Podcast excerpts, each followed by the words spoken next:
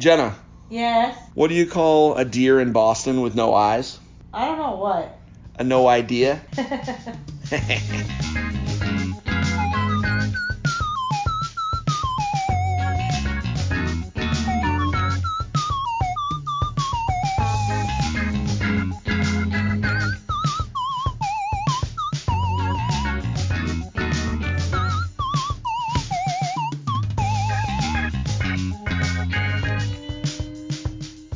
everybody, and welcome to the Engaged Family Gaming Podcast. My name is Steven Dutzman. I am your host, and I am joined once again by my very good friend, Amanda Farough, the Princess of Power. How are you? I am pandemic pretty okay. Yeah, me too. I'm pandemic pretty okay also. Uh, we got, s- it's been a couple of weeks. We took a It week off because you had an incredibly busy week last I week. did. So I just, we tried to figure out when to record and I was like, listen, I can't record for 20 minutes at 3 a.m. on Thursday because that was your only unscheduled time. And I said, It's you know true. what? There are no cops. We can just, we can just skip it. So we There's did. no podcast cops where we go. So there's no podcast cops. So I appreciate all of your patience. Hopefully everybody got a chance to listen to our podcast, uh, how to be a, uh, how to raise better allies. If you didn't listen to it, I encourage you to stop right now. Go listen to it. It's a very good show. it's so good. And, um, and if you don't have time, yeah, I- I think so too. And if you don't have time, that's cool. We'll remind you because I have a feeling we'll be resharing it probably once every four weeks forever. And I know that maybe because I put up the social, I created a social content calendar. Um, so I know when everything's getting shared, but, um, we're back. We talked about the serious stuff, but now we're getting stupid again because it's time for video 100%. games. We took two weeks. There were a whole bunch of video game things that were announced. Uh, unfortunately, as we took the sum total of those very important video game things, it was headshot central for the last two weeks. So, so many boom headshots. so many boom headshots. So not for us. No. Um, however, we have one of those games that I'm going to talk about ever so briefly later on, and all of you will understand why uh, when we talk about one for the grown-ups On What? brand. because it's on brand for me, and y'all y'all will understand it. Um, I'll probably go yell about it on like respawn aim fire or something. Um, so if you want to hear me like freak out about it, I'll go there. That's like my HBO special where I get to go talk about like serious stuff. So, um, all right. Before we get too much farther, I want to, I do want to talk about our sponsor, which is the Virtual Economy Podcast, which you just recorded like what 20 minutes ago with somebody, um, one of your uh, good friends from the industry. You had, and it was a awesome conversation, to my understanding. I can't wait to listen to it about diversion, uh, diversity and inclusion and how it relates to Ubisoft, et cetera. I can't wait. It's it was a really really long conversation. It was like an hour and 45 minutes. Um, but it was great. We touched on everything that I wanted to talk about, and our guest is so incredibly knowledgeable and literally does DNI for a living, as well as it, as well as has explored it as a scholar in academia. So she was incredible. It was an incredible conversation. That's good. Like, so by the time that you all are listening to this, that episode will be live because it is technically going live on Wednesday and Yeah. we're recording this on a Tuesday. Yep. So, uh, we'll put a link in the show notes. So, uh, that's exciting. I can't wait to hear that. You guys always have such really interesting topics. You think, you would think, oh, it's just going to be about dollars and cents, and it's really not because you talk about everything related to those dollars and cents, which is We do. often very, very interesting. We also have another thing to talk about. I don't want to call it a sponsor because it's me and that would be weird, but we have a new podcast. We do have a new part of- podcast. Yes, there's a new podcast that is joining the Engaged Family Gaming Podcast Network family, and that is another podcast with me uh, and with another of my good friends, Dana Brown. It is a podcast called EFG LFG PST. Uh, it is a World of Warcraft podcast. Now, you might be saying to yourself, Steve, why are you making a podcast about World of Warcraft? Well, number one, because I'm Why at the driver's seat and I can do whatever I want. But the other piece is not World of Warcraft. I'm, yeah, I'm not. I'm not. You know, and so the it is a game that from my perspective is so many different things to so many different people. It has been around for a very long time more than 15 years at this point. And so this is literally a podcast about uh, two friends who have been playing on and off together for that entire time, and we are going to be a casual perspective into that game. So if you are just kind of casually interested in what's happening with it, you can listen to us and we'll fill you in. And yeah, it'll be a fun, it will be a uh, fun ride. The first episode went live just the other day, and here's what's cool about it. All of the podcasts that we publish will be coming through under this feed. So you don't even have to do anything different. You just keep subscribing and you get to see it.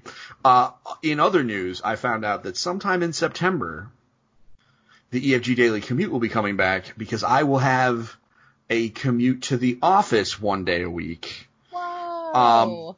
So, That's uh, big news. that's- so the return of the EFG Daily Commute. Let me tell you, Amanda, I have never wanted to drive into downtown Hartford more. Once a week. I don't want to do it all the. Once a week with uh, two other people in the office because this is 25% capacity. Yeah, I'm pretty excited. We uh, they gave us the layout. I get to have a whole conference room to myself. what? gonna- Wait, well, because they're you putting us. lucky duck.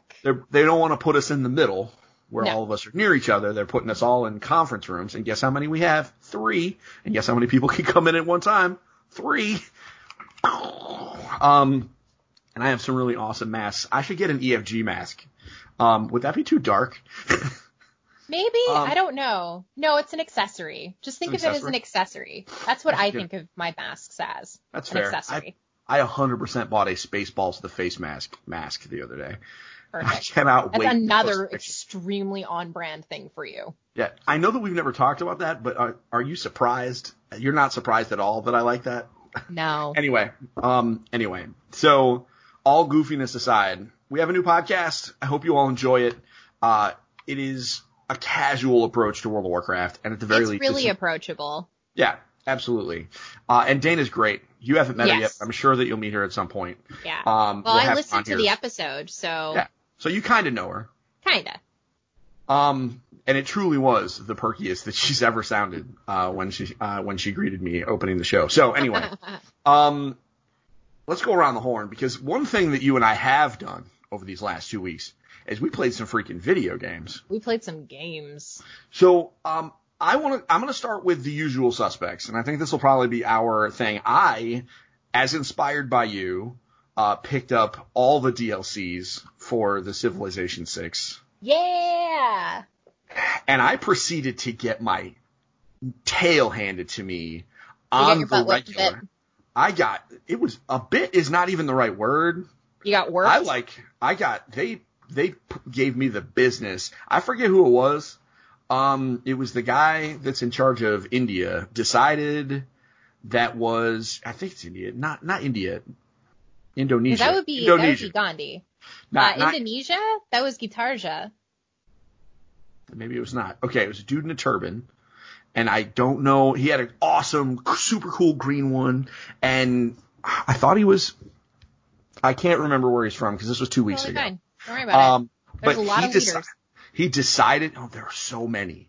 Uh, and they and they're adding more with all this DLC. He decided that I that that I was just not cool, and I his he decided that I needed to be eradicated, and he eradicated me. Like this was not like a gentle thing. He just destroyed me in a matter of two or three minutes.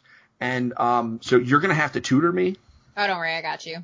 because I there's no way I could wreck Teddy. I just wanted the, the whole time I was like Amanda would be so disappointed in me as my Oh. as my civilization crumbled to the ground. But I will say, uh, that game, uh, the music. Um, can, is it under? Can I say it's underrated because nobody like ever talks about it? Like Civilization's soundtrack is something I could listen to on Spotify Yes. like all day, All day. and I would it's encourage really good work music. everybody yeah absolutely it's it's orchestral there's you know whatever and it and it really just changes moods you know at appropriately it is so good and Mm-hmm. Yeah. that's one of the things that i really noticed and i never really paid attention to the music before Mm. and i don't know what it was about this time and this setting i think it's because i was just nervous um but it it was it was great. It definitely uh, made me Uh, the music definitely told me that it was time to concede when I conceded. I'll tell you that much. Uh, and it's hard for music to do that. It oppressed me. And I was like, all right, I'm out. Uh, so that was Civ 6. I am so grateful that you streamed that because it inspired me to get it. Even though I was losing, I still had so much fun and I learned an awful lot. That's Uh, the point of, of early, like when you're, when you're starting to get into any strategy game at all, it's all about learning what the early game looks like so that you can not make the same mistakes. You can make different mistakes that you can learn a little bit more each time that you play. Mhm. So Absolutely. yeah, I'm into it. And you know what? Ready Player Mom and Wreck and History are going to be making a comeback, I think next week. Assuming the, assuming the world is not on fire. I can't wait. Assuming the world is not on fire, it's either going to be next week or it is going to be uh, the week after. Cannot but we wait. did our we did our mid-season finale with Sarah, and it was a ton of fun, and it was uh, our last stream on Mixer. So we're moving over, officially moving over to Twitch, which You should. we- You know. you should you should probably give before you go live. You should probably give me moderator privileges so that when I so that when I pop in when I can I can help. Um, I appreciate that. uh, I'm gonna do the same thing with you. So, um, turnabout is fair play. Okay, so that's my. The, obviously, I played. I continued to play World of Warcraft. I, I have not stopped. I don't have anything particularly new to say other than, man, am I ready for an expansion? Uh, and we'll talk more about that later. Uh, Amanda, what, what what have you been playing that's a usual suspect? Have you been pl- have you gone back to the well or are you playing new stuff? I, you know, it's funny. I really haven't been playing too much from, um, from my regular gaming pool. Looking at my, my gaming right now, I was, I was doing a review, but I can't talk about that. So, so yeah, I, I actually have been playing new games. Uh, tonight, I think potentially we might be going back to Final Fantasy 14, but we Hmm. haven't been, we haven't played Final Fantasy 14 in weeks. It's been like three weeks. It's weird. Well, because you've had a lot going on. Um, Yes. Your work has been blowing up, and so I totally Which I'm grateful get for. that. Yes, listen, And- considering you guys do consulting, you need to be busy, so that is good. However, I it'll be I bet you it will feel great to pop back into that world. It's like Me too. Yeah, I'm looking Um, forward to it. yeah. And I- getting back to Civilization Yeah. either next week or the week after is going to feel great. Um, but yeah, actually, I have not played. I haven't. I haven't been playing my regulars. I haven't been playing my usuals at all. Well then, let's uh let's continue around the horn and let's talk about some of the new games that we've been playing because between the two of us guys, we have four new games to talk about. Um, why don't you go first? Let's talk about the Pièce de Resistance. Let's just get it just right out of the way. It's a game that you are excited about. I'm excited about. Every time it comes up, I tweet at you and you, we lose our mind collectively. Finally, you've gotten your hands on Ooblets. Blitz! I mean, it's not Bugsnax. No, I'm just kidding. It's not Bug but it's Ooblets. It's Ooblets. I I just I just started playing this game. I got my code today from the lovely people at Popagenda. Um, Wait, Popagenda is doing Ooblets too? yeah, Pop. What is in Popagenda doing these days? Goodness. So wonderful, wonderful people at Popagenda were like, "Hey, Amanda, do you have a code for this? Do you want to get in on the early access? We know that you're like really excited about Ooblets, but you're not on our list." And I'm like, "I wouldn't say no. I certainly can talk about it on Engaged Family Gaming." Um, so yeah, they they sent me a code today. I installed it. I played about an hour of it. Okay. So it is about as cute as you'd expect it to be. I expect this to be very cute though. it's very cute. It's extremely cute. So you get you get you you get into the game, you get to build your avatar, your you know your your person, and you go over to to this new island where they have ooblets because your island that you grew up on, like where you grew up, there there were no ooblets. Ooblets were outlawed, I guess. So you don't have any experience with ooblets. So you show up, you meet the mayor, you go you go ahead and you meet a lot of the townsfolk, uh, start doing quests, and you start doing this these dance battles with your ooblets. I need to talk about these dance battles. Okay, so to be clear, the combat system in this game is entirely driven by dance battles. Is that that's what I understand? Okay. Yes, and you use cards in order to execute your dance moves. Excuse me. So this is a card battling game also? Yes, correct. It is in fact the most Amanda game you've ever heard of. the only thing we need now is like a detailed crafting system and all the characters need to secretly be based on world leaders. I mean, okay, that's fair. That's fair. Like if we do all that, can you can you dress up your character too? yes. Oh, can. wow. You can buy Oh, clothes. You can buy This clothes. You can buy literally- furniture. You can, you know, you get you get right into the farming element of things where you're like you're growing these weird fruits, and you that's how you grow your ooblets too. You don't just find them. You like you plant them in the ground, and your ooblets grow. But anyway, we got to talk about the dance battle for a second because the dance battles are card based. So you have you have your hand of I think four cards in in this dance battle, and you have three beats that you can use unless you you know up your beats or whatever.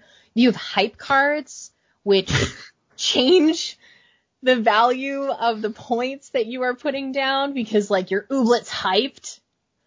Um, it's ridiculous. The whole thing is utterly ridiculous and it is so wholesome and so cute and I have five ooblets now.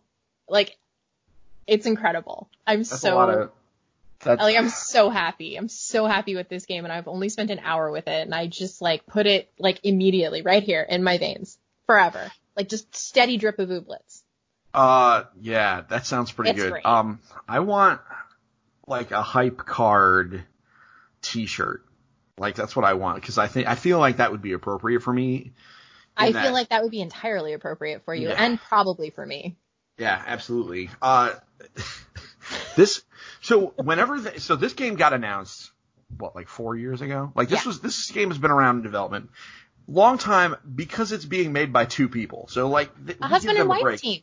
Yeah, and clearly the scope on this game has changed a few times because, you know, like once you find out, once you had a pretty good idea that it was probably going to be one of the biggest games of the year, the year that it comes out, you know, you gotta, you, you, you can, you put a little, put a, put a little effort into it.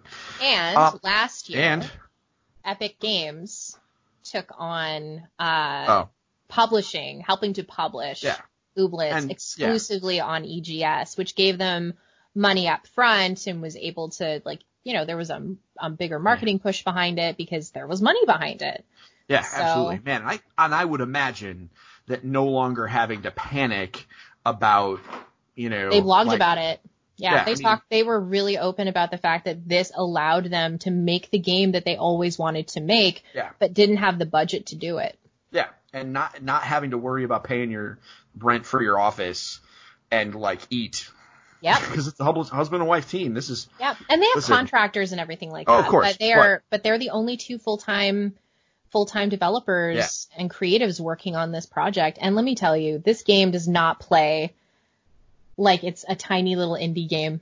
It feels like even though this is early access and things are going to change before it com- goes into full release, it is just what a joyful game so far. I am I'm utterly thrilled and charmed and I'm really excited to keep playing some more. okay. So that's Ooblets. I am.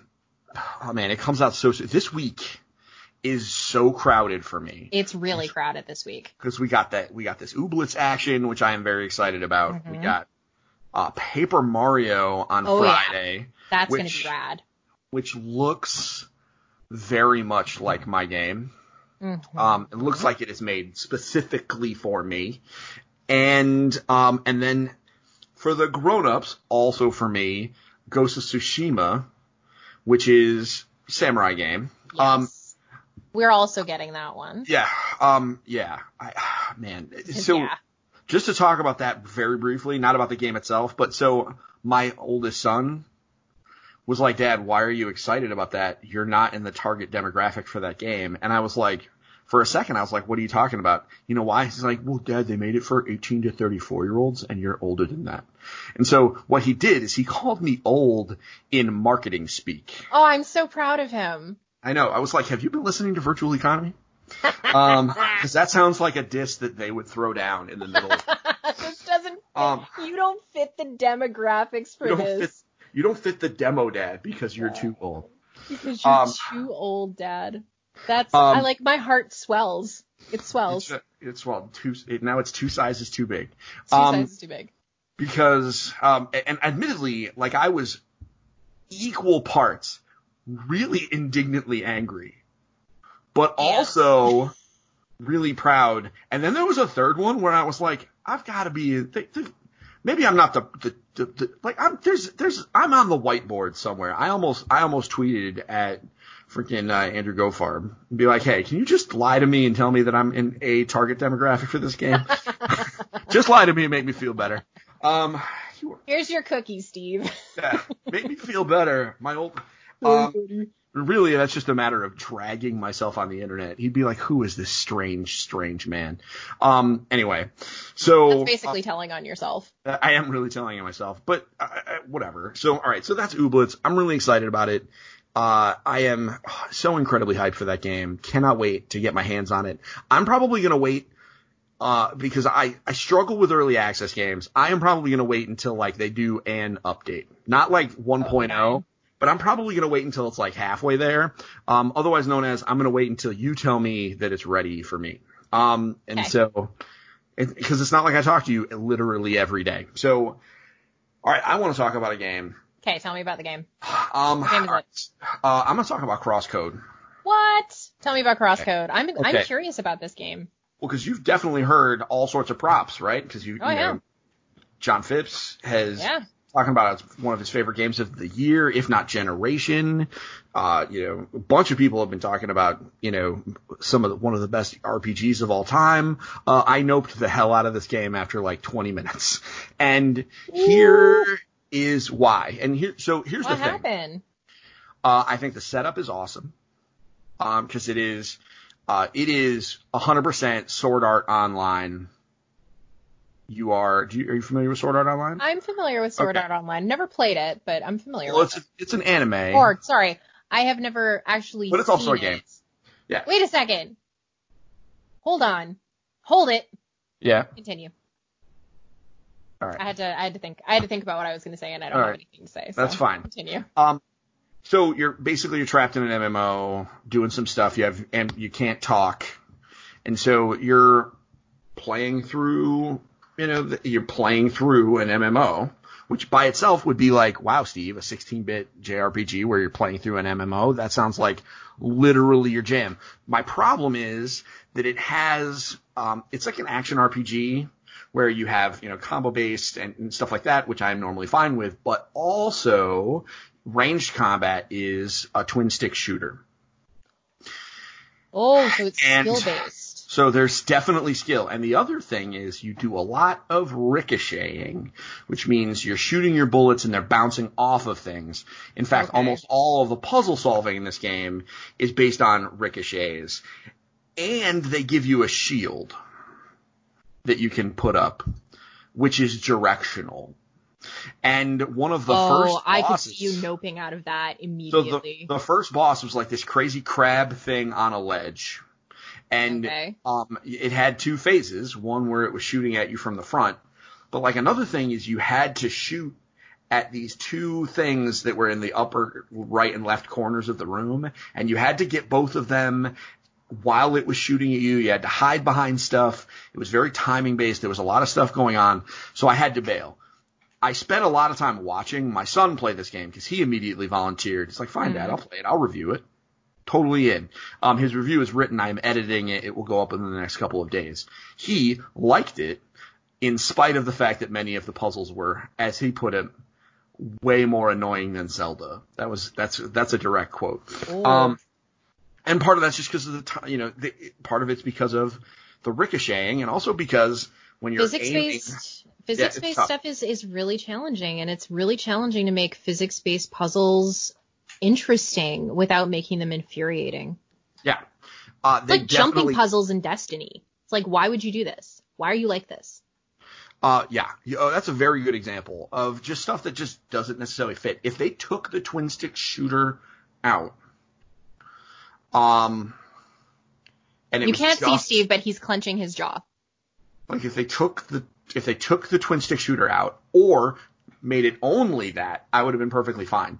Um, so like God's just- trigger or something like yeah, that. something like that. There's just too much happening all at once. Now, what Evan has said, and I'm going to give it another try. It's on Game Pass now, so I'm going to try. I'm actually going to try it with a mouse and a keyboard because I Oh, think maybe that that'll be better. possible that that'll Yeah. be better. I I I want to make it clear. I noped out of this game, but not because I hated it. It's just because I knew I was going to be fighting against it the entire time, and I was not going to be able to give it a fair shake um, Mm-hmm. because of me. So this is one of those "it's not you, it's me" moments. Um, and I gave it to Evan, and he played through it. He put a lot of time and effort into finishing, Mm-hmm. and um, he loved it. He thought it was great. He thought it was very cool. Awesome. He liked the story. You know, it, I've heard the story is extremely good in this game. yeah, he liked it. And um, I, like I said, I'm gonna try it again, and so I'll I'll report back once I try it on PC. But um, it looks awesome. The soundtrack is crazy cool, and you know some of the character designs are just so dumb and over the top. Because what it looks like, Like Nomura nonsense. no, So not belts and buckles everywhere. no, no, no, it's not. It doesn't look like a Final Fantasy game. It looks like a sci-fi RPG that was made in the 16-bit era. You know what I mean? Like it just looks like it's lots of neon colors and Mhm. you know it's not belts. I mean, I'm sure there's one character at least that has two. got to be belts. one with belts. There's Gotta Lu- be one. Lulu. Lulu is there's an homage to Lulu somewhere in that world. Um, but yeah, it looked really great. cool. I know. Of course you are. Um, so yeah, I. So that's what I have to say about about Crosscode. At the end of the day, it's fifteen dollars. So that is as games go. If you if anything that I said sounded interesting, watch a YouTube video for three or four minutes, read our review, and then fifteen dollars is is not a great ask. That's you know it, and even if you don't finish it and you play a decent amount of it, you'll you'll I, I suspect if it's your kind of game, you might really like it. So that is Crosscode. Again, my the only reason I can't give it a resounding recommendation is that uh, I was bad at it. so um, you played another game that you Yes, I did. um were raving about over text messages. I was. I was not raving about it on social because I was too busy playing it.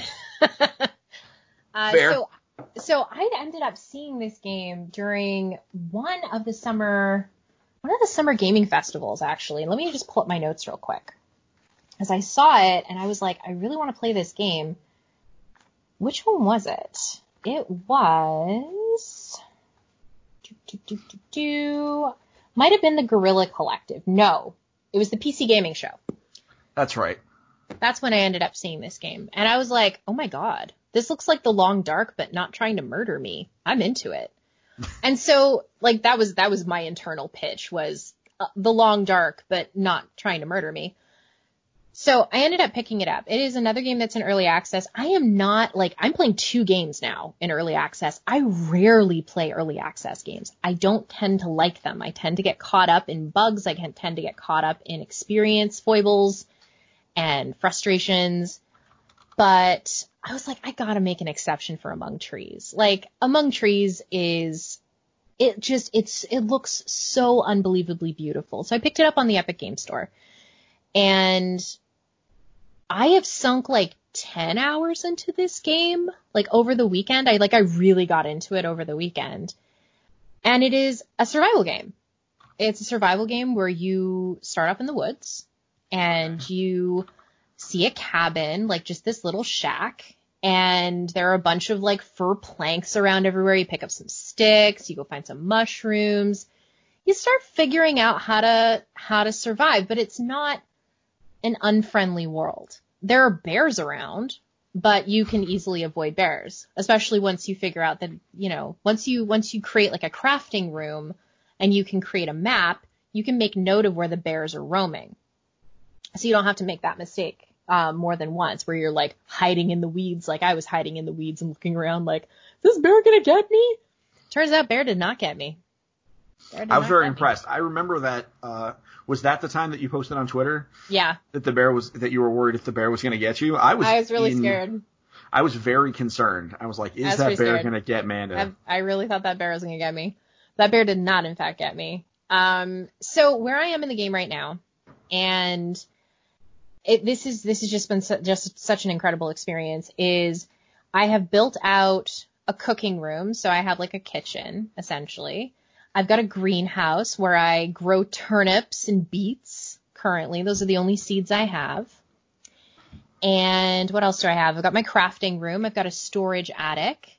And I just finished building a sewing room where I can make better backpacks and I can make better materials uh, for my clothing so that I can stay out a little bit later at night so that if I'm not tired, um, as long as I'm warm, I can stay out a little bit later and like do a little foraging.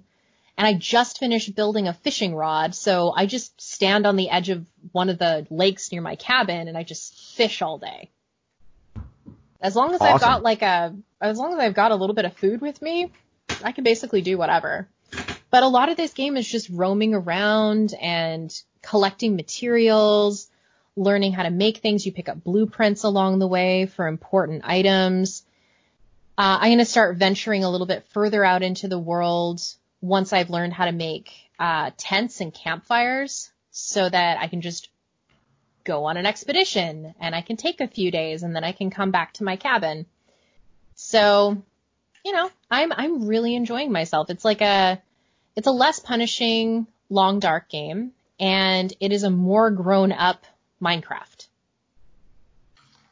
Uh, that right there, like put that on the back of a box. I mean, not that games get put in boxes anymore, but right, like It's that's definitely a box quote. That is a box quote, and I, uh, I, I mean that makes it sound kind of attractive to me. Um, It's so zen too. Like it's very it's very relaxing to play this game. It doesn't pa- make me panicked. I don't feel like I'm not doing enough. I feel a sense of accomplishment every single time I sit down to play. So, do you think that I would struggle with my same problem that I have had in the past with other similar games where I would restart over and over because I think I did it wrong? no. You, You would don't do so? that. No. Because that's There's no with, wrong like, way to play this game. Okay. Genuinely, right. there's no wrong way to play it. You can do whatever, like whatever is the feels the most comfortable for you. If you want to go and explore a bunch of the map to begin with, and that's where you want to start, instead of like me, where I just roamed out in bits and fits and starts, and I just kind of went in concentric circles around my camp. You can pick a direction and go, and as long as you're back by nightfall, it doesn't matter. So it really depends on how you, on what kind of experience you want. You can take your time to build all of the extra rooms. You can, you know, really push through it and like get it done as quickly as possible and hit all of the ruined watchtowers so that you can pick up raw materials like steel pipes and steel wire and, and nails and bolts and stuff. Um, but yeah, it, there's no wrong way to start this game. So I don't think that you'll fall into that trap. I always fall into that trap and I don't, I haven't this time. I haven't restarted at all. Well, that is pretty awesome. So I, uh, I'm gonna have to take a look at this one. Uh, this is probably one that we'll uh, revisit down the line. Oh, absolutely. Because, Because it's in early access right now. So it's like, oh yeah, it's in, it's an alpha. It's Oh, yeah. great. Okay. I really, really love it so far. And like the content isn't going, isn't as robust now as it's going to be when the game is ready to be launched, but I'm still finding a lot of joy in it and it's beautiful. That's one thing. The screenshot that you posted, admittedly, I was looking at it like on my phone, and I was still really intrigued by it. So you know that that says a lot about a game where you can share a screenshot on Twitter, and I can look at it on my phone and be interested in it. Mhm. Whereas a lot of games just kind of look like bleh. You know Yeah, what I mean? This is not a blah game. This game is unbelievably beautiful. Okay. Speaking about games that are not blah games, look at me with my professional segues. Um, I want to talk about Bloodstained Curse of the Moon 2. Really? Yeah. All right, walk me through it. Uh, it is, it's a, it's a really, really good Castlevania game. It's better than the actual Bloodstained. Fair Um, enough. I can say that uh, definitively. So here's what happened: Bloodstained, Igarashi did a Kickstarter to make a new Castlevania game. He wanted to, and he did Bloodstained. And one of the stretch goals was that they were going to make like a 8-bit ish, not a demake, but like another game in the franchise. I, I don't know if it's a prequel or whatever. It's in the same world. Mhm. And uh, so they made it, and it was released. Uh, the the Bloodstained Curse of the Moon was released a couple of years ago, and I ate that game right up. The big conceit is that it is a Castlevania game, but you can switch between your characters. There were three of them at any time. And they didn't share a life bar, which meant that if one of your guys had an ability that you wanted to save, you could switch to somebody else and kind of protect them. Uh, this is more of the same. Okay. Um, there are more characters. The world, um, you can actually st- do stage select after you finish levels, so you can actually go back and replay them What? With characters that you didn't necessarily have before, so you can kind of see new things. That's and, rad. uh, and one of the characters is definitely a corgi in power armor made out of a train. What? Yep, I'm gonna take a drink right now so we can all bask in that. What? A corgi in power armor? I want to go to there. It's a corgi in power armor that looks like a train. Um, and his big thing is dashing, obviously. Uh, of course. and there's That lots of areas and you know from what I can understand, it's like he has um like in fighting games, you know, some moves have armor, which means like they. Yep. So uh, it- for I guess for those that don't know fighting games, if something has armor, that means that uh, you can kind of things that might hit you won't stop you. So you can Mhm. just kind of push through your opponent's counterattack. And you might still take the damage, but at the very least it doesn't impede your movement. And so that's his kind of trick. And it, it's a, you can't see the corgi because he's inside the power armor, but you know he's there in spirit. Uh, and True. you know what? This is a challenging game, but it is a fair game. Uh, and I know that's, that's like at this point challenging but fair is like a cliche, um, because, but it's true in this case, so I'm just going to use it. Um, I really appreciate it. I had to put the controller down at a couple of points, and I haven't finished it yet, but it is uh, it is definitely on my list of games that I need to, you know, knock out because it is it's also only fifteen dollars. It is a very uh, cool homage to that era. The Mhm. difference is, like Castlevania, it really looks like Castlevania one and three. Um, and the stage design feels very similar to those. The difference is that Castlevania 1 and 3 were incredibly punishing in that you, you know, when you jumped, you fell like a lead brick. These characters don't do that. Also, you can jump onto stairs and continue them. Um, so it's it, it makes the game feel a little faster. Mhm. Also, there is an assist mode, so you can play in veteran where it plays like a regular game, Mhm. uh, or uh, you can play uh, casual mode where you can just play the story, etc., where you don't have any knockback and you have unlimited lives. So you basically can just push through it. Uh, I loved it. Every That minute that I've sounds played really so cool. far. I'm playing on veteran right now, but I suspect that I may end up needing to dump it down eventually. But that's okay. I feel no moral obligation to platinum this game or whatever. Uh, I'm Honestly, playing- normalize playing on whatever di- difficulty you want, however you want. Oh. It shouldn't matter. Preach. Uh, I want to just enjoy the game. Yeah. And if that's Don't what be I, mad at it. But You don't I wanna be mad at it. but I did want to, um, you know, see what that quote unquote veteran difficulty was like. And it, you know what it feels like? It feels like Castlevania. Like even the arc that you take as you get hit, because you, you do this little like, you fall up, you do like a hop when you take damage. So you get knocked back and it'll definitely throw you into pits. 100% will throw you into pits.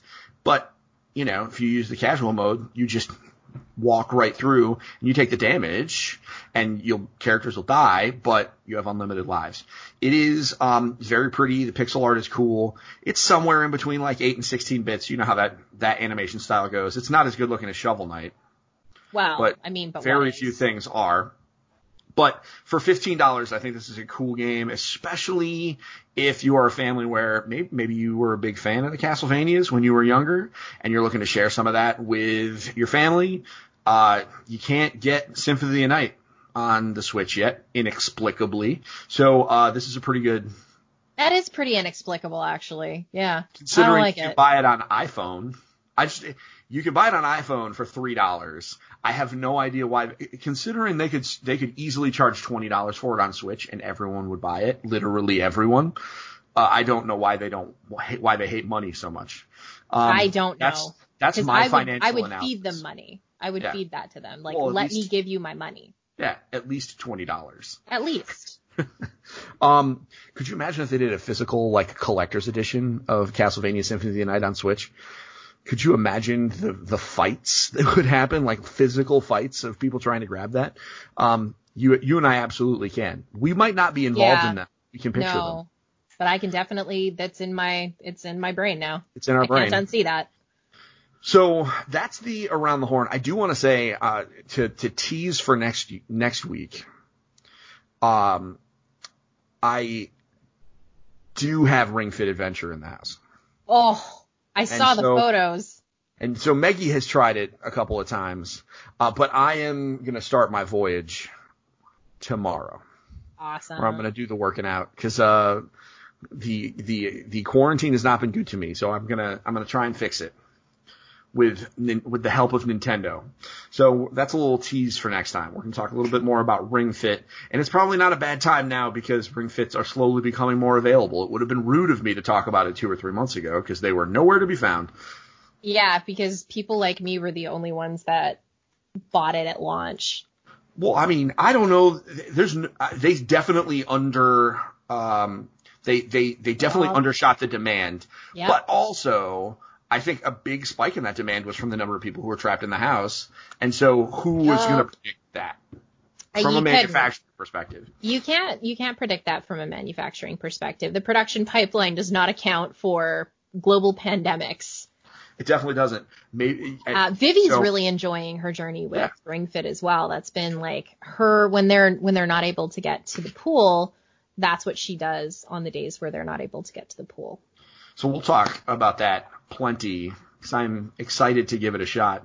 I So can't wait to hear about it. Yeah, uh, you, and I'm sure you'll hear about it on Twitter and via other means too. Uh, it'll likely be me complaining, um, but in a good way. So let's Sure. take a break, and then we'll come back, and we have three little topics to talk about. One of them probably very important to the people listening. So we'll be back in just a moment, folks.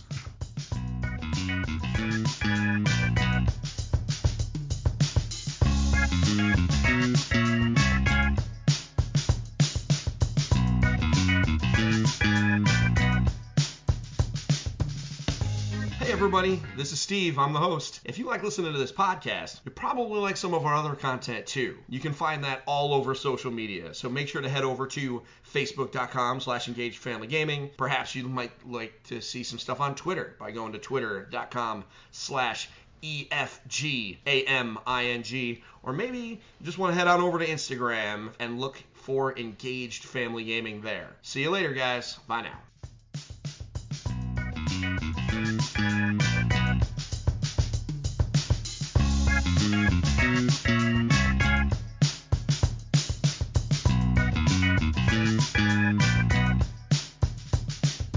All right, everybody, welcome back to the Engaged Family Gaming Podcast. I'm still Steven. I'm still here with Amanda, and we are still talking about video games.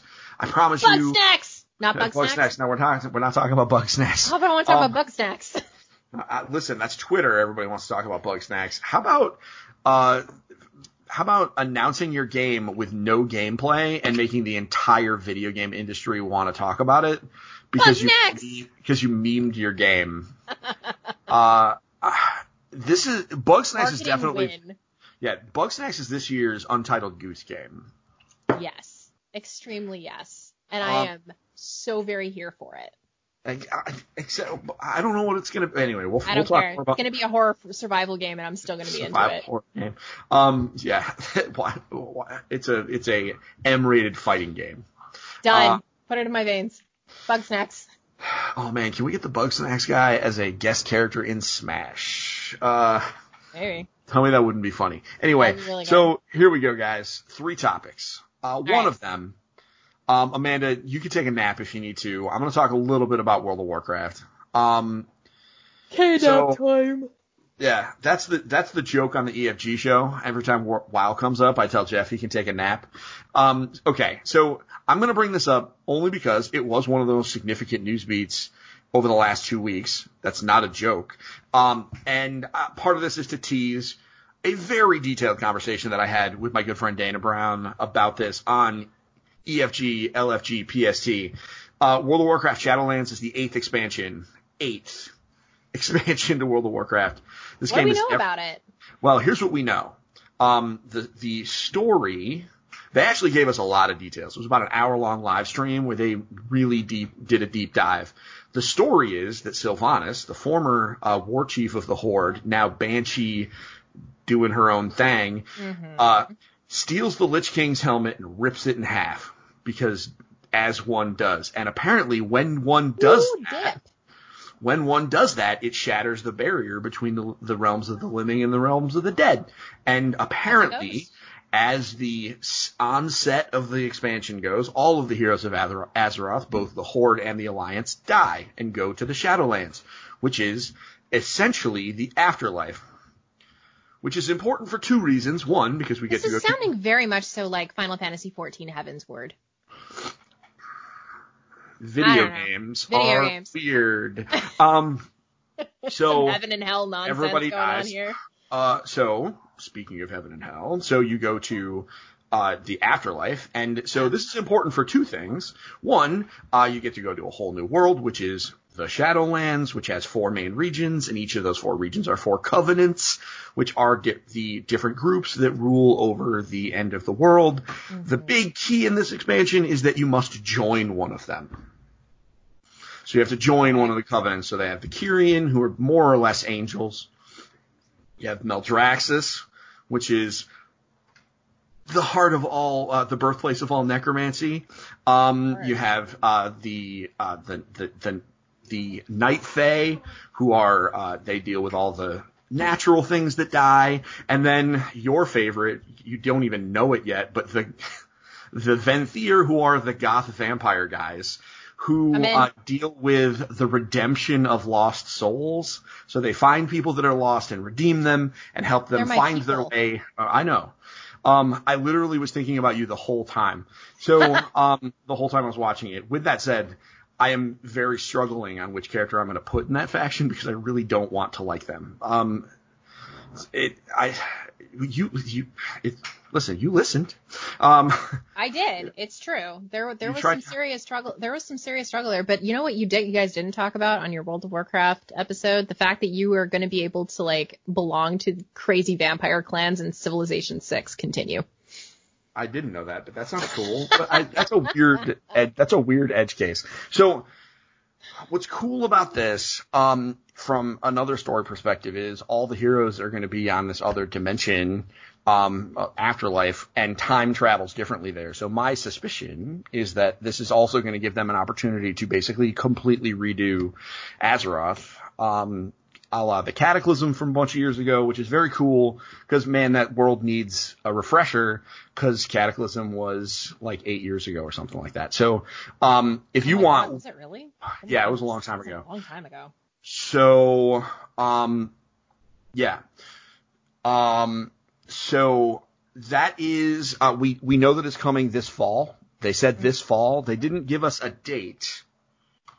Um, they didn't give us a date. I thought they were, but just getting a confirmation of this fall, um, considering they could have bumped it because if they had come out and said, listen, COVID-19 threw off all our processes, we have to redo everything. Mhm. Um, if they had done that, I wouldn't have been shocked. So the fact that they doubled down on it's coming out this year was very important to me.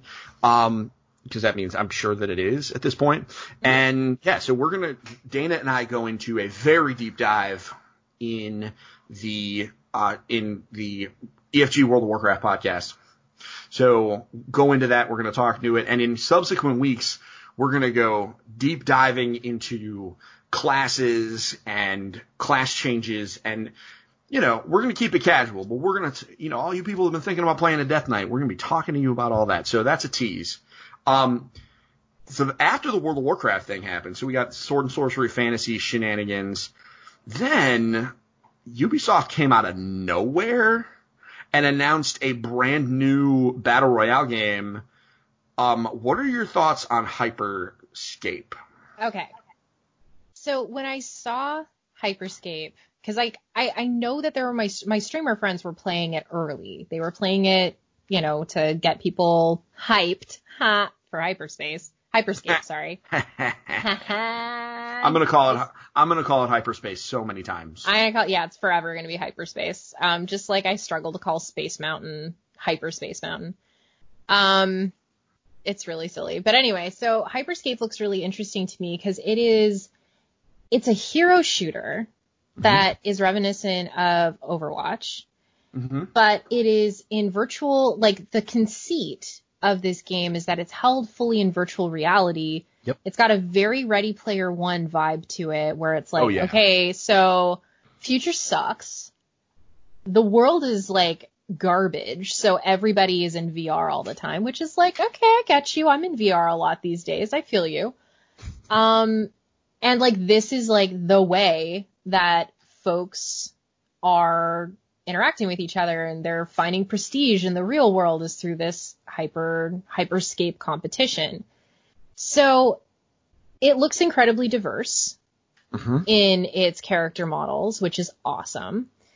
It the gameplay looks kind of bananas, but in a good way. Yeah. I want to play this game.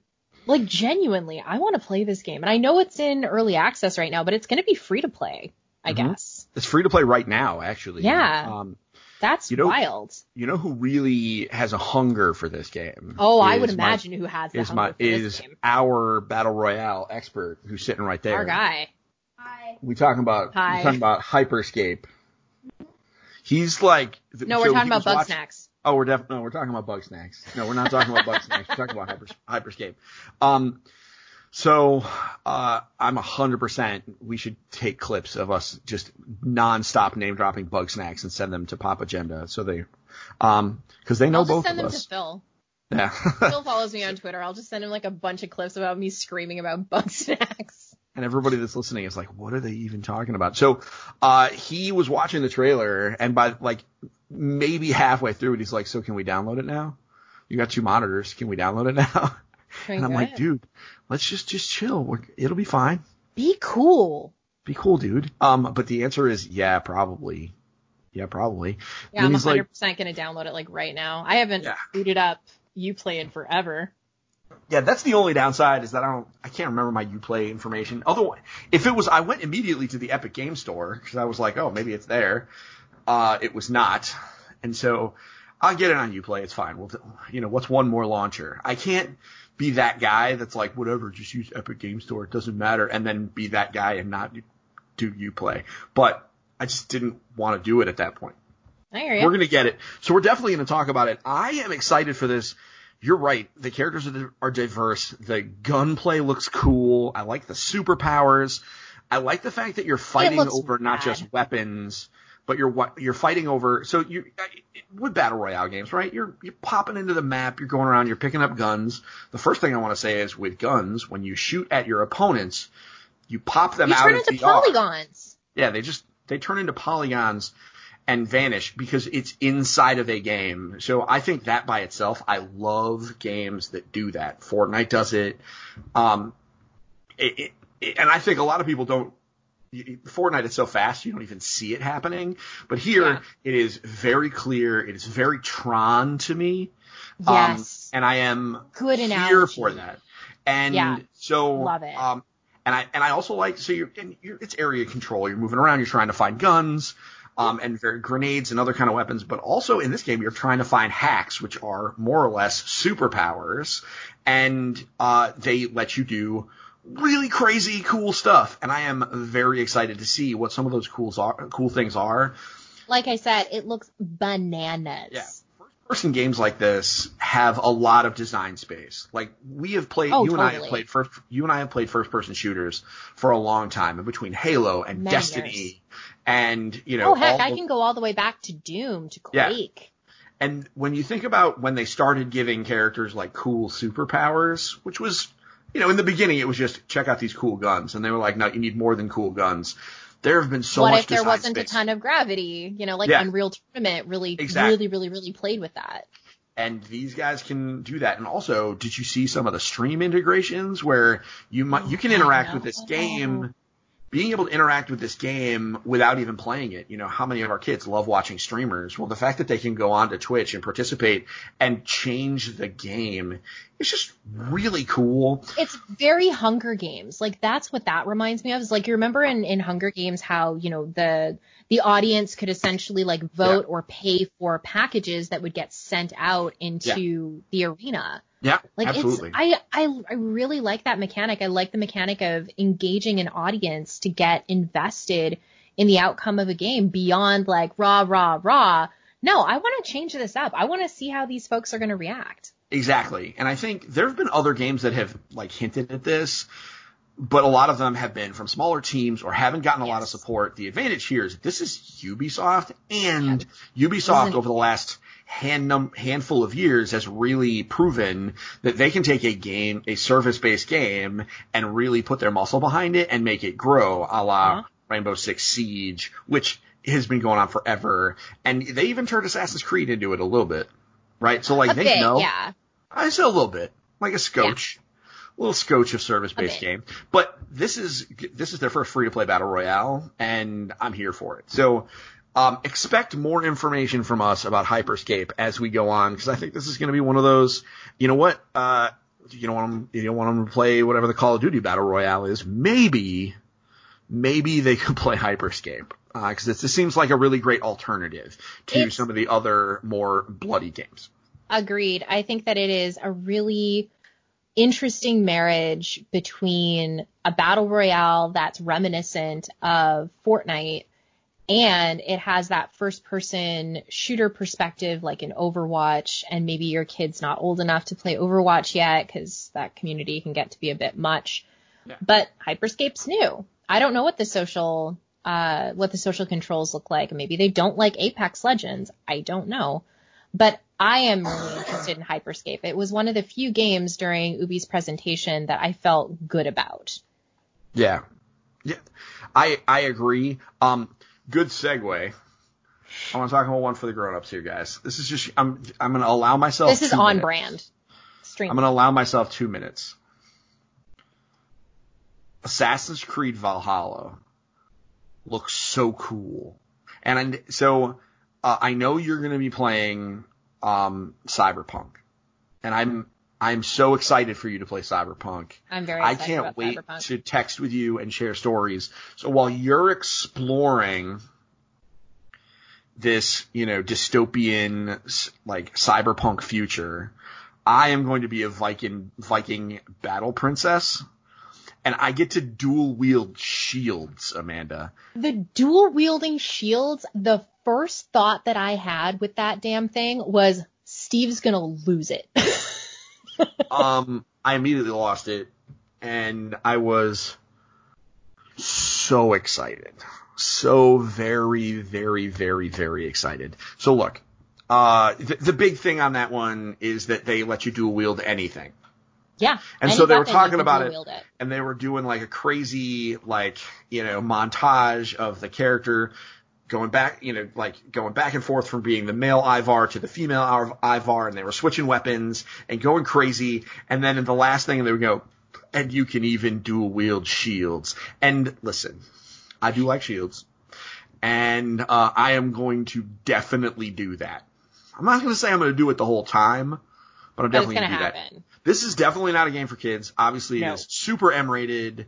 Um, this is, but This is of us- EFG After Dark. EFG After Dark. But for those grown-ups that are going to be looking for an action game this fall, uh, this is probably going to be one of a handful because there's really not a lot of games coming out this fall, folks. So, um, I am, uh, I, I marked the date on the calendar. My birthday is just a couple of weeks beforehand, so I will probably be grabbing a pre-order of this and I'm very excited. Um, also it looks really pretty, but I think everything looks great. And I can't wait to see it all. Like things, is just games are going to be so pretty this fall. Uh, whenever we games. play 'em I on our just new- really like yeah. games, Steve. I love games. Uh, video games are great. So there we go. That's been my two minutes. It's a little bit more than that, but forgive me. Dual wielding shields in Assassin's Creed Valhalla. I would like, if you have ever liked an Assassin's Creed, especially if you liked Odyssey, I would encourage you go to a YouTube, look up the trailer. You will see that DNA there, and then they added some extra stuff. And Um, the thing I liked about it is that it's uh, I liked the color palette just a little bit better, and I think that's purely just because I love the color green, and there was a lot more of it. Sure. In, there's a lot more green there than you know your Stony Islands. I mean, it's not like Greece isn't beautiful, but whatever. I Greece like the is color. beautiful in a very different way. Yeah, they're just different kinds of beautiful. So anyway, Agreed. so all right, that was my uh my one for the grown-ups. Now let's talk. I want you to put your business hat on. Okay, hold on. She All did right, it. business folks. hat on. Business Yeah. hat on. Yep. So one thing that happened over the last couple of weeks Mhm. is uh somebody had to go first, I guess, and uh 2K Games decided uh, that with NBA 2K21 they were going to kind of reveal that, and, and I guess we can we call it a reveal or is it a tease? I don't know. They basically said next generation games are going to be ten dollars more expensive. What are your thoughts on this? Because you had this, you had thoughts and feelings. I know you recorded a whole podcast with Mike about it. So I sure did. I'm going to refer people for the deep, deep dive Yes. to your show. Yeah. But give us the Cliff Notes Amanda version with ex, with an extra week of context. Okay, so the the reason why 2K or sorry, Take Two going first on this is so challenging is because the vast majority of Take Two's library is heavily focused on like microtransactions, especially with something like NBA 2K. NBA 2K is heavily monetized on the hmm. long tail. So that means that you are paying to to play the game up front and you are likely paying to continue to play the game and enjoy things like opening up card packs and, and stuff like that. Mhm. Um, I don't play any sports games anymore because I haven't really liked a lot of the microtransaction-y stuff. It hasn't really hasn't really spoken to me, so I kind of bounced off of even NHL. Um, but I like so here's here's the thing. Looking at this from a business perspective, it makes a lot of sense, right? Cost for developing a game has gone up and up and up, and there needs to be some kind of balancing measure, right? So that's on the business side. On the business side, it makes a lot of sense. The problem that also on the business side is that extra $10 per game isn't going to the people that are making the games.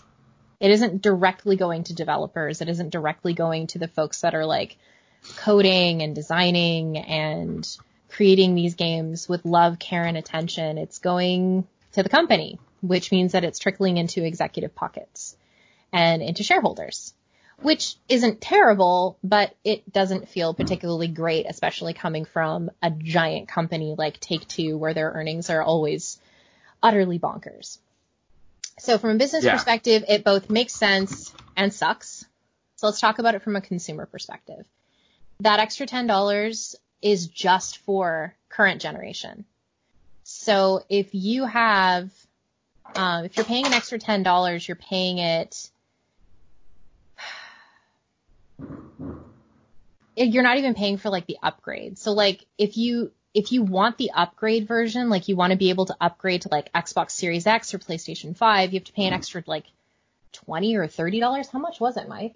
Was it $40? nine- It was hundred dollars if you wanted the current gen version plus the next gen version. That's that what it was. You like the Kobe version, the Kobe Bryant. the Kobe version. Bryant version, yeah. So it was it was a mixed bag there too, where it's like, okay, well you're paying extra just to upgrade instead of using Xbox Smart Delivery or using whatever PlayStation's upgrade mechanic will end up being, because I'm assuming that PlayStation isn't going to miss the boat on that. Um, but that's a big assumption. They they might they might leave that money on the table. This also creates some big problems within marginalized communities. Let's talk about that for a second. We can't have a conversation about pricing without talking about how this affects marginalized communities. And especially considering that the demographics for, speaking of demographics, that the demographics are heavily weighted towards NBA 2K being something that young people love playing. So young people are already there. They like a lot of them have lost their jobs. A lot of them worked in retail. They have hourly jobs, jobs that are very public facing. So it's just like, okay, well, where's their liquid, where's their liquid income these days? And then on top of that, it's people of color mostly playing NBA 2K. Mhm. So, and that's not just for NBA 2K. We're talking about in general is that any price, any pricing addition, like any any increase in price that we see is going to end up disproportionately affecting folks that are on the lower end of the of, of the economic um, the economic scale, I guess, if we want to call it that. But there, it's going to affect, you know, working class families even more so, and gaming is already a luxury. So Mike and I really do dig into this, not just on our news show. We had a couple of news shows actually dedicated to pricing. Um, was it a couple? Yeah, we had a couple of shows that are dedicated to pricing. So there was our news show uh, about game prices on the rise, and then we did an interview episode with Dan Sherman at Game Club. And that was another great conversation talking about how the future of gaming is going to be heavily weighted in subscription gaming because it keeps gaming economical and especially if there are transparent um, ways to take care of developers as a result of, of these subscription gaming services. I mean, Xbox Game Pass continues to be the best value on the market. So, so anyway, that's, if you really want to get nerdy with us, we do really dig into it. And Mike and I do a lot of back and forth on, on the game pricing. Um, and Dan walks us through his, his perspective as well. Yeah. Everything you said makes total sense to me. As a consumer, um, myself, and mm-hmm. you know, and I can't obviously I can't speak for everyone. Um, I think this is one of those things that's going to make a lot of it, it's it's going to impact. Uh, I mean, it's certainly going to have an impact on a lot of folks, right? You know, the and I think you know, when you listen to, you know, the discourse on Twitter, you know, a lot of people were like, you know, it's time, we need to do it. And I, I, I kind of get that and I, I can't argue with it. Um, sure. but, you know, it, there are a lot of folks that are like, oh, well, this is really going to impact, you know, the people that buy like lots of games. And I was like, you know what? You know, I don't know. I think this is going to impact a lot of, you know, this is certainly going to impact families. Um, yes, it is six, because it, I mean, but also if you think about it in terms of like folks in Europe, folks in oh, Canada, wow. oh like, yeah, where like Canadian games are all are already like seventy nine ninety nine Canadian and have yeah. been that way for fifteen years. They're gonna be a hundred bucks. Yeah, mean, well, know, that's what it's. That's certainly what it's. It may as well be. I mean, the reality yeah. is, if it's ninety, it may as well be a hundred, and that's the thing, right? Like sixty, and this is just the rule of rounding numbers, which isn't actually a rule, but like it's 60 psychology. bucks is 60 bucks is kind of close to 50 bucks. But 70 bucks may as well be $100. And I think that that is a that's a really big deal. You know, if you're that kid and your your mom buys you Madden every summer or whatever, mm-hmm. which I'm sure that there is a group oh, of people like that. Absolutely. Um, and it's like, yeah, this is your thing. We do it at the end of the summer. You know, I think there are going to be more than a handful of people that are going to be like, wow, 70 bucks. That's a lot and they might do it, but I think there's a small group that might not be able to, and because that's just you know ten dollars can be a de- still ten dollars. Ten dollars can be a deal breaker, and not because you know. It, it, not, and maybe not even because literally it would impact the bank account because ten dollars is not a lot when you're looking at specifically, you know, balancing the checkbook. But ten dollars sure. is a pretty big deal with perception, and I think that that's going to be a yes. very big deal because yep. seventy dollars may as well be a hundred bucks. And to a lot of people, absolutely. And this comes down to psychology as much as it comes down to economics. Yeah. I mean, of course, there's going to be the rank and file, you know, like, for example, uh, you know, for a lot of us, like I, this is, this year is probably the only year I'm going to buy an Assassin's Creed game the time it comes out. Normally I wait. This one, I just really want to do a wheel shields. I'm sorry. And that's how um, I felt about Odyssey is that I really wanted Odyssey when it first came out because it was like I can play Cassandra. Yeah. And Cassandra is this, you know, amazing mercenary who's beautiful and strong and yeah. You know, I like I just I just needed that experience. I don't feel that way about Valhalla as yeah. much, but, but yeah, like it is what it is. So what you might do is wait until it's 20 bucks yeah. Because then you then when it's twenty bucks on sale, you might say, you know what, Steve's been ranting time. about this game for a year. It's twenty dollars now, and because that's the thing, right? Like a lot of these games, I talk about it with my family all the time. That a game will come out in the spring, and I'll call that a Black Friday game for me.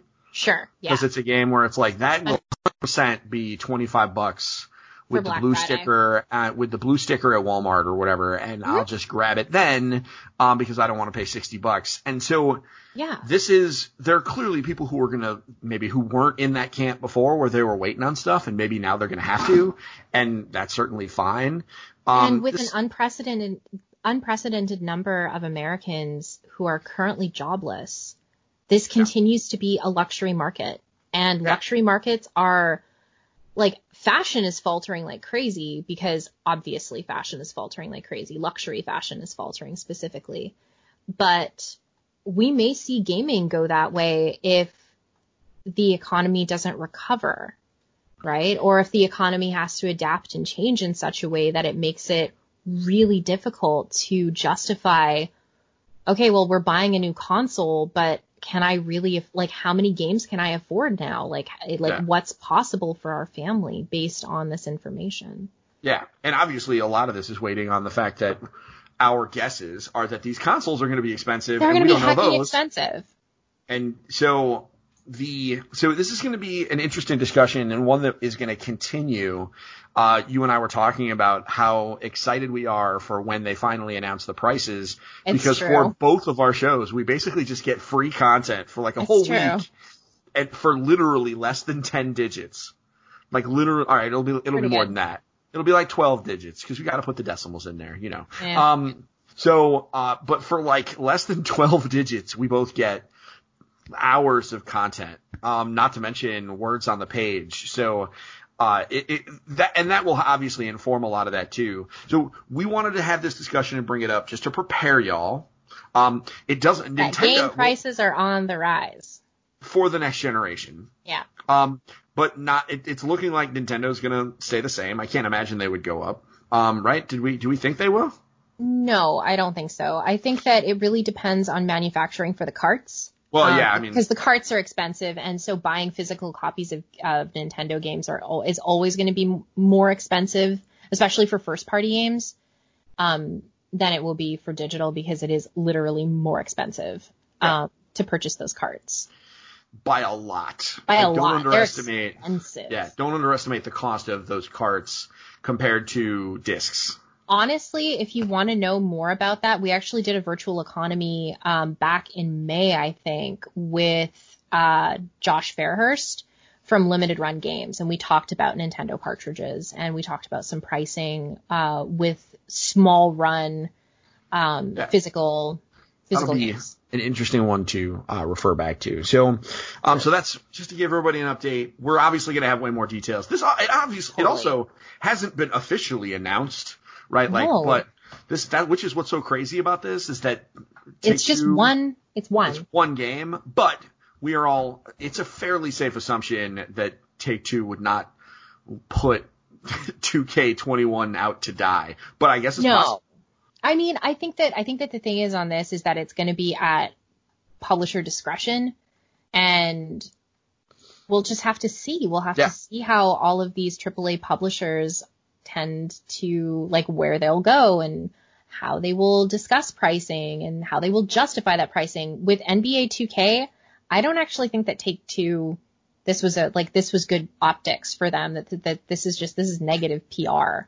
Yeah. You know, it makes them look anti-consumer, which is not challenging. what they want. Not what they want. no, no, certainly not. And I and I think that this this was a this was a missed opportunity, especially to take advantage of something like smart delivery. So Yeah, well, we'll find we'll we'll talk way more about smart delivery as time goes on. So, everybody, um, thank you very much for listening. Uh, would you believe it, Amanda, that that was episode 226 of the Engaged Family Gaming Podcast? oh my goodness, they're still letting us do this. There's no cops. There's definitely no cops, so we can just keep doing it as long as we want. So, everybody, I hope you enjoyed listening as much as Amanda and I enjoyed recording. Uh, we will be back next week. I know we've had some folks uh, send me some messages asking for board game content, and here's what I want to tell you. Uh, Gen Con Online is happening very, very soon. Soon, and we will both be in attendance. I will And be both of us attending Gen. Con, and so will Dig- so Steve. digitally. Also, um, Toy Fair Suite at Home is next Wednesday, and I, I, will be that. and I will be uh, checking some of that stuff out with Linda. So uh, we got some things. So we will have things to talk about. So th- this is what we have done. We're kind of we we we stopped with the back and forth and started kind of going where the news is. We will be returning because this because because it's an apocalypse. With that said, um, we're we're gonna we will return back to the alternating schedule. So all you board game fans that are waiting for us to talk about it, trust us. We are going to be there. Board games are coming, and we have some board game guests that will be joining us soon too, as as well as a lineup of other people that I've just been having trouble getting to uh, getting on the show. Um, which it's just a scheduling thing because of an apocalypse. So Good old everybody, Fire Nation attacking. still the Fire Nation attacking. So everybody, you have yourself a great week. We will be back next time, and until then, don't forget to get your family game on. We'll see you soon. Bye. Bye.